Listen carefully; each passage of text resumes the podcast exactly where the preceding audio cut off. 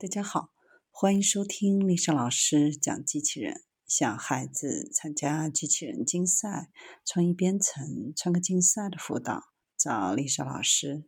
欢迎添加微信号幺五三五三五九二零六八，或搜索钉钉群三五三二八四三。今天丽莎老师给大家分享的是伯克利开发高效机器人操纵框架。一个机械臂正在完成够拿。移、推、点、开等六个动作，而且动作娴熟，不存在任何失误。更令人意外的是，训练这个机械臂只花了短短二十五分钟。即使有人为的干扰，它也能够成功完成抓取动作，还能抓取以前没有见过的物体形状。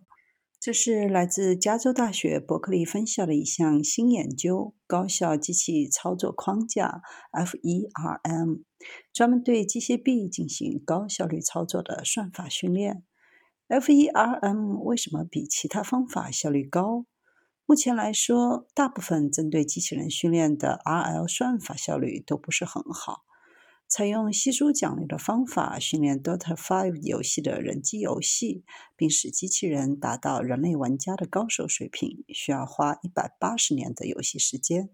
训练一个机械臂的手势，则需要上千万的模拟学习样本和两周的训练时间。Simtutorial 和模拟学习这两个方法稍微好一点。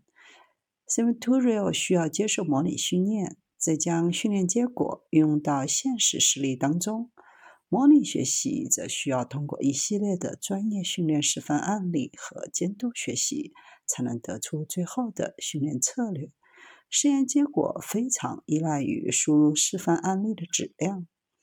FERM 的优势在于，既没有依靠模拟训练转换到现实，也不用高度依赖于输入的示范案例的质量。而是基于非监督性表征学习和数据扩张技术，使用了基于像素的强化学习方法。因此，它仅仅需要十个 demo、二十五分钟的训练时间，就可以让机器人学会六个动作。它是怎么训练的呢？具体而言，先收集小部分的演示数据，并将这些数据存放在回放缓冲区上。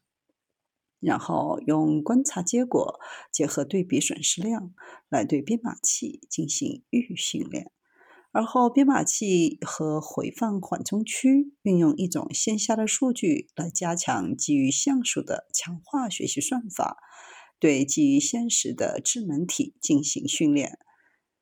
这种优点有三种：一种是高效率。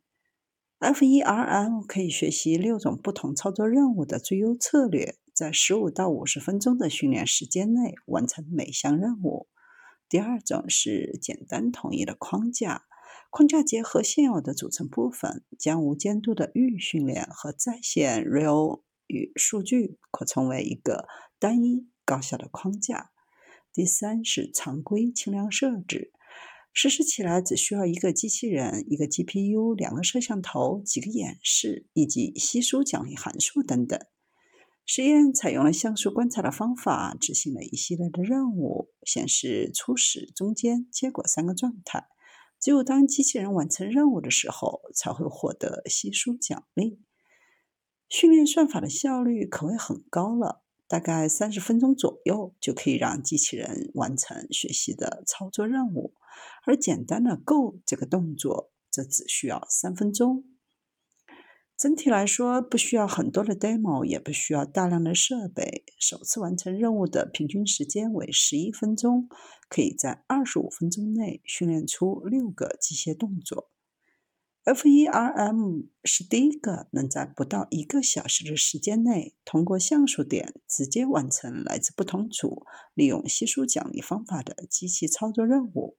未来十年，制造业将需要四百六十万个岗位，许多制造商也在转向自动化生产，机械自动化将占比越来越高。FERM 这样的高效训练框架可谓是制造业的福音啊！